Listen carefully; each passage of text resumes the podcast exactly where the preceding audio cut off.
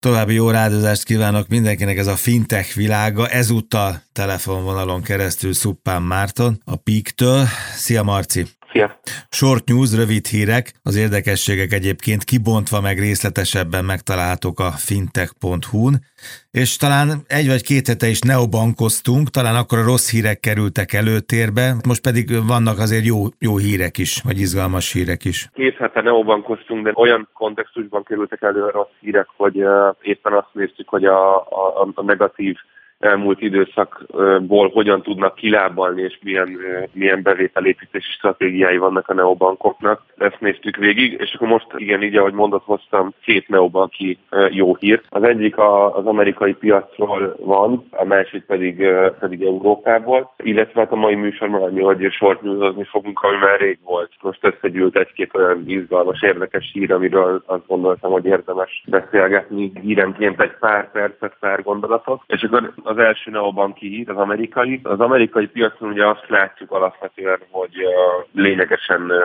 jobban teljesítenek a neobankok. Tehát ha úgy tetszik, akkor az amerikai neobanki piac felül teljesíti az európait. Látunk is erre egy konkrét példát. A Chime nevű amerikai neobank megduplázta az értékét, gyakorlatilag több mint duplájára ugrott az értéke. Ugye a, a tőzsde, tőzsdei bevezetés előtt álló cégeknél úgy tudjuk jól mérni, hogy, hogy a tőke, az adott tőke, legutolsó tőkebevonási kör alapján milyen értékeltséget ért el, és itt most azt látjuk, hogy egy 14,5 milliárd dolláros cégérték mellett történt tőkebevonás, közel fél milliárd dollár, 485 millió dollárt mondtak be, és ez a további fejlesztésekre, illetve terjeszkedésre fogják fordítani. Ez, ez, ez azért eléggé komolyan szemben áll azzal, amit az európai piacon látunk. Az idei évben a, a, a Monzo 40%-ot zuhant cégértékben legutolsó tőkebevonási köre alapján az, azt megelőzőhöz képest egy Revolut éppen, hogy be tudott vonni 70-80 millió fontnyi tőkét, itt meg, itt meg egy nagyon szép egészséges növekedés történik. Szóval, hogy most ez egy ilyen, egy ilyen komoly címnek tűnik, hogy duplázta a cég értékét, de hogyha visszagondolunk az elmúlt évekre, akkor ez volt jellemző, meg, meg ilyen szintű értéknövekedésen kell, hogy átmenjen ez fejlődőben levő szerte. Igen, meg Európában is ez volt a helyzet, ahhoz képest volt a megtorpanás, és kronológiában neked mindig igazad van, valóban az több héttel ezelőtt volt, amikor ezeket az elbocsátásokat, meg feleződéseket, meg százalékokat vettük negatív irányba, tehát ehhez képest ez izgalmas, hogy, hogy Amerikában viszont ez, ez nagyon komoly siker, ott, ott jobban mennek ezek a neobankok, úgy tűnik most ez egy jobb idő. A Covid úgy látszik rájuk más hatással van, vagy éppen más fázisban vannak. Ezt majd hát valószínűleg egy kicsit az amerikai fogyasztók máshogy reagálták le ezt a, ezt, a, ezt a folyamatot, illetve azt se felejtsük el, hogy az amerikai neobank, vagy az amerikai piacon, függetlenül neobanktól, vagy, vagy az, hogy valaki neobank, vagy nem neobank, egészen más bevételi struktúrát képesek felépíteni ezek a, ezek a szolgáltatók, akik, akik kártya kibocsátással foglalkoznak ezt, ezt mindig elmondom, hogy Amerikában képes egy neobank bevételt elérni úgy, hogy mindent nulláért ad az ügyfélnek, Európában meg nem. Ez ugye egészen egyszerűen a, a, a bankközi utaléknak a, a mértéke miatt van. Ez ugye akkor jelentkezik, amikor, amikor fizetnek valakinek a kártyájával. Tehát, hogyha én kibocsátok egy kártyát a piacra és használják, akkor az európai piacon nagyon ügyesen a, a, az Európai Uniónak a, a megfelelő szerve, ezekről is egyébként lesz szó a mai műsorban, hogy hasonló lépésekre készülnek. Megfolytotta ezt a, ezt a piacot, és 0,2%-ban maximált a, a bankközi jutalékot, ami az embereknek alapvetően nem fáj, mert ezt a kártya elfogadó fizeti a kártya kibocsátónak. Amerikában ez két-három esetenként 4 százalék, tehát gyakorlatilag tízszer akkora bevételt tud realizálni egy, egy így egy neobank is a kártyás vásárlási tranzakción. És ugye ezt összerakjuk azzal, hogy volt szó arról is három-négy héttel ezelőtt, hogy milyen trendek rajzolódnak ki a fintech piacon, vagy, vagy milyen trendek erősödtek föl, inkább így mondom, a, Covid hatására, akkor iszonyatos, de hogy ilyen, ilyen, ilyen 200%-os növekedést látunk az online vásárlásban és az e-commerce piacán, és hogyha ezt, ezt, ezt összeszorozzuk azzal, hogy az interfész bevételek pedig leszapódnak a kártyati bocsátó intézmény intézményeknél, így a neobankoknál is, akkor, akkor érthető ez a, ez a, a különbözőség. Így van, és ami még nagyon izgalmas, hogy a, hogy a, a Csány gyakorlatilag nyereséggel, hogyha én javaslom mindenképpen, hogy, hogy ezt, ezt a hitet mindenképpen keressék meg a hallgatók majd a fintech.hu-n, nyereségesen működik, és, és azt is nyilatkozta a cég vezetője, hogy, hogy, hogy egy éven belül kész lesznek a tőzsdei bevezetése. Szóval, hogy egy, egy ilyen nagyon szép ívet írtak le, az egy régi neobankról van szó idézőjelek között, de ez félig komolyan gondolva, 2013-as indulású cégről van szó, tehát egy 7 éves hmm. rekordjuk már van. Amerikában abszolút szokás az 5-6-7 éves cégeket tőzsdére vinni. Marci, ugorjunk a Monzóra, az egyik kedvenc témánkra, és ez megint egy jó hír, ha azt veszük, ugye, mert 6 hónap alatt 50 ezer új üzleti ügyfél, ez tudom tőle, tudom, hogy ez mennyivel különböző az üzleti ügyfél, meg a, a sima személyes felhasználó, de, de azt néztem, hogy 50 ezer ügyfél, ez rendben van, ez tök jó, 6 hónap alatt, de itt megint ingyenes, az egyik szolgáltatása ingyenes, amit kínál az ilyen pici kis KKV-knak, egyéni vállalkozóknak, kis vidéki pékektől kezdve asztalosokig mindenki jelentkezett most gyorsan, na de megint ingyen cucc van, az egyik termék az ingyenes. Igen, nagyon izgalmas, ahogy a Monzo összeállította ezt a termékét, izgalmas vagy szomorú, nem is tudom. Kijöttek fél évvel ezelőtt a, a vállalati termékükkel, és úgy, ahogy mondod, 50 ezer új céges felhasználót onboardoltak meg a rövid idő alatt. Mindenféle statisztikát megmutatnak, hogy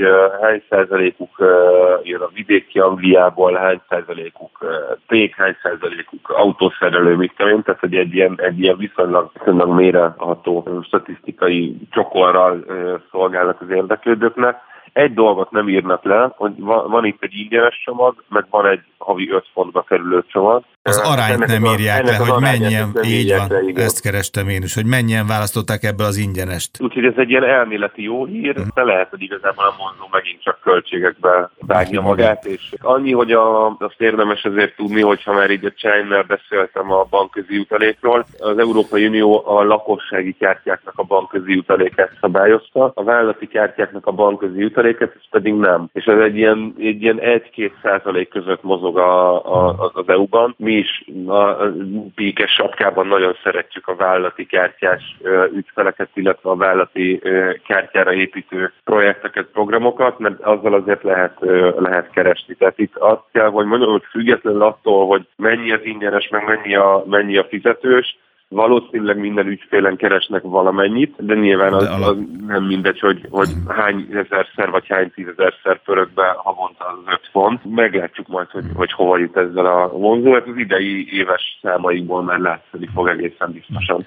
Erre a híre utaltál, ami majd most jön az előbb már, hogy, hogy itt azért vannak vizsgálódások, az EU azért nagy szolgáltatók, meg, meg kártyatársaságok ellen is indít, vagy szemben is indít vizsgálatokat. A víza is egy ilyen ellenőrzés alá esik most. Ugye valami olyasmi miatt, amiről az imént beszéltél, valamire utaltál? Ráadásul két ilyen példát is hoztam, hogy a, az Európai Tanács vizsgálódik fintek témában. Az egyik, vagy finteket köthető témában, az Bizottság, egyik így van, ahogy mondod, az Európai Bizottság. Ez igen, az egyik az Európai Bizottság, igen. a másik, a másik egy másik EU-szer. A vizet versenyellenes magatartás, de ez az EU-nak most egyébként a kedvence, hogy mindenki versenyellenes, maga, versenyellenes magatartásért vannak vizsgálat alá. A vizet most éppen a fintech programja miatt vették elő. Hát igazából annyit, nagyon, nagyon rövid hír, és, és nem igazán lehet olvasni lehet a sorok között, de nem igazán lehet a, a lényeget konkrétan elolvasni a közzétételekből. Nyilván, nyilván az izának ezeket mivel tőzsdei cég köteles, kötelessége közzétenni, de, de, de magyarázni már, már nem szeretné. Valószínűleg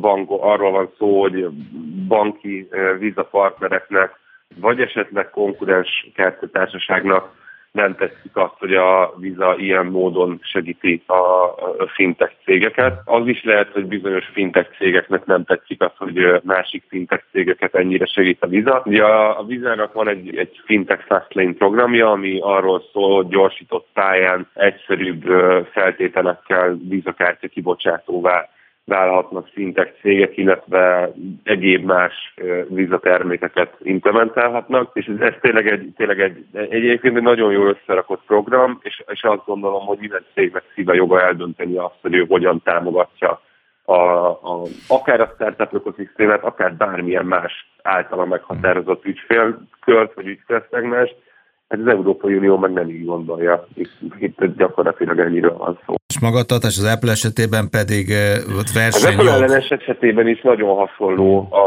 a, a, a helyzet, ott is ilyen szabad versenyre, stb. hivatkozva mentek neki az Apple-nek. Erről többször szó volt, amikor az Apple Pay-ről, meg a mobil fizetési megoldásokról beszéltünk, hogy a itt az elmúlt négy-öt évben a, a mobiltelefon készülékekbe elkezdtek a, a gyártók NFC csipet tenni. Tehát egy ugyanolyan chip került a telefonokba, mint ami a Paypass-os bankkártyákban is e, megtalálható. És a, az Apple ezzel kapcsolatban megcsinálta azt a lépést, ami én, az én véleményem erről azt, hogy megint csak a szíve joga, hogy ha ő egyszer gyárt egy hardvert és ezt eladja, akkor, akkor, akkor úgy korlátozza benne levő dolgokat. Nyilvánvalóan abban az esetben, hogyha előre erről szól, ahogy akarja, hogyha valakinek ez nem tetszik, akkor, akkor más készüléket kell vásárolni. Tehát ezt az NFC csipet az Apple korlátozta a, a saját maga által fejlesztett vagy jóváhagyott mobil applikációkra. Ez azt jelenti, ilyen fintech nyelvre lefordítva, vagy a fintech piac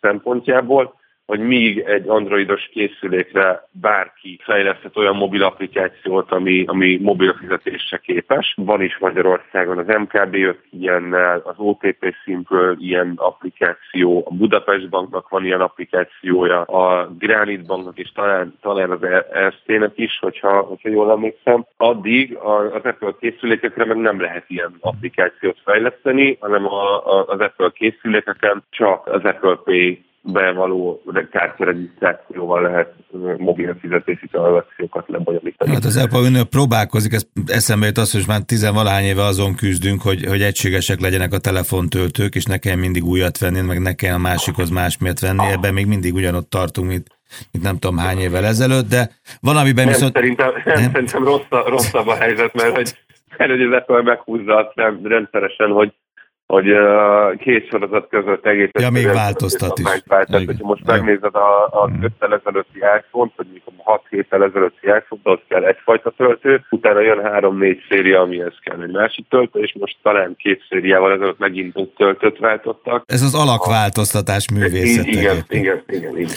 Jó, kriptotős, de ez megint izgalmas, mert ugye jó sokszor beszéltünk az elmúlt időszakban, most óvatos vagyok arról, hogy, hogy azért a kriptovaluták ellen a nagy bankok azért mindenféle szankciókat hoznak, vagy, vagy kitiltják őket, vagy nem engedik őket, legutóbb talán egy, egy angol, egy brit hír volt. Most ehhez képest egy kriptotős, de banki licenszet szerez, igaz, hogy Wyomingban. Ugye, de ez egyfajta híd, egyfajta lépés a klasszikus pénzintézetek meg a kriptocuccok között. Abszolút, és így van, beszéltünk erről sokat.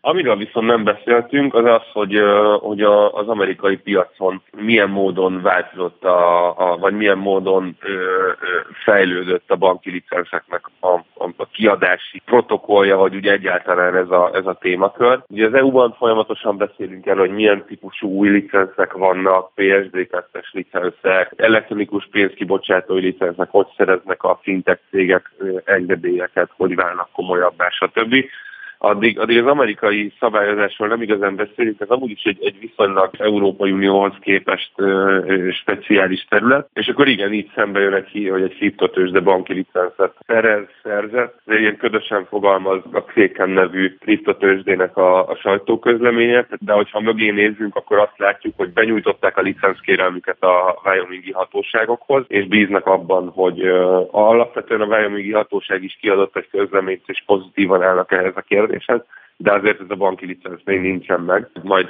nyugtával dicsérjük a napot. De alapvetően egy érdekes irány, hogy egy uh, ilyen kriptodevizákkal uh, foglalkozó vállalatnak is érdekes lehet a banki licensznek a megszerzése. Azt, azt még mindenféleképpen hozzá kell ezt tenni, hogy ez egy, uh, ez egy speciális letétkezelői engedély, tehát ne úgy képzeljük ezt el, hogy akkor lesz egy ilyen OTP bankhoz hasonló klasszikus banki engedélye egy, egy kriptodevizákkal kereskedő cégnek, és akkor lehet bankszámlát vezetni kriptodeviza alapon, hanem, hanem ez egy ilyen speciális korlátozott banki engedély, ami, ami, ami gyakorlatilag a kriptodevizák vásárlásra szán dollárnak, eurónak, stb. fiat currency a kezelésére szolgáló intézmény lesz majd. Úgyhogy uh, mindenképp, mindenképpen egy érdekes irány, és a jó irányú fellazulását jelzi a, az amerikai hatóságoknak is. Na és akkor jöjjön még egy unikornis rudlit gyorsan a végére, de szerintem erre a svéd Klarnáról egy külön adást kéne csinálni, mert ez 10 milliárd euró, és én biztos rosszul emlékszem, de ezért róluk keveset beszéltünk. Ők most a legdrágább, legnagyobb fintek Európában. Így van, hogy ilyen keretbe foglaljuk az adást. Ugye a, a, a Csájmal kezdtünk 14,5 milliárd dolláros értékkel, hasonló értékeltséggel, 10 milliárd euró fölött értékeltséggel von be múlt héten a, a, a Klarna tőkét. Ez egy svéd fintek, és, és így azt szerintem biztosan említettük már egyébként, de nem... Súlyának nem, megfelelő módon. Nem vettük, igen, ráadásul hát most eléggé súlyos lett, hogy jó, jó ötlet, csináljunk róluk egy, egy külön adást, és nézzük meg, hogy pontosan mivel is foglalkoznak. Nagyon röviden egyébként kártyaelfogadási, online kártyás fizetési megoldásokra nyújtanak platformot, tehát ez egy B2B szolgáltatás, nagyjából, mint Magyarországon a, a, a Barion, vagy akikről sokat beszélt, vagy relatív sokat beszéltünk a Stripe. Nem véletlen, hogy, hogy ez ugrott meg ilyen módon. Ugye azt látjuk, hogy az amerikai piacon a neobankoknak az értékeltsége szállt most el nagyon az elmúlt a Covid időszak alatt. Európában meg egyetlen világszinten, erről beszéltünk egy pár hete, hogy, hogy az egyik legerősebb szerv az e-commerce háttérszolgáltatóknak a növekedése. Ilyen e-commerce háttérszolgáltató a, a, a Klarna is, tehát kártyás elfogadási, online kártyás elfogadási megoldást nyújtanak, és, és ehhez kapcsolt részletfizetési lehetőséget. Ez az vedd meg most és fizes később. Igen, igen, igen. Igen, igen, igen. Ez igen, most fizes ki három lépcsőben. A részletek a Short News részletei és kiegészítései a fintech.hu-n. Szupán Márton Pik, köszönöm szépen, jövő héten már remélem itt leszel a stúdióban.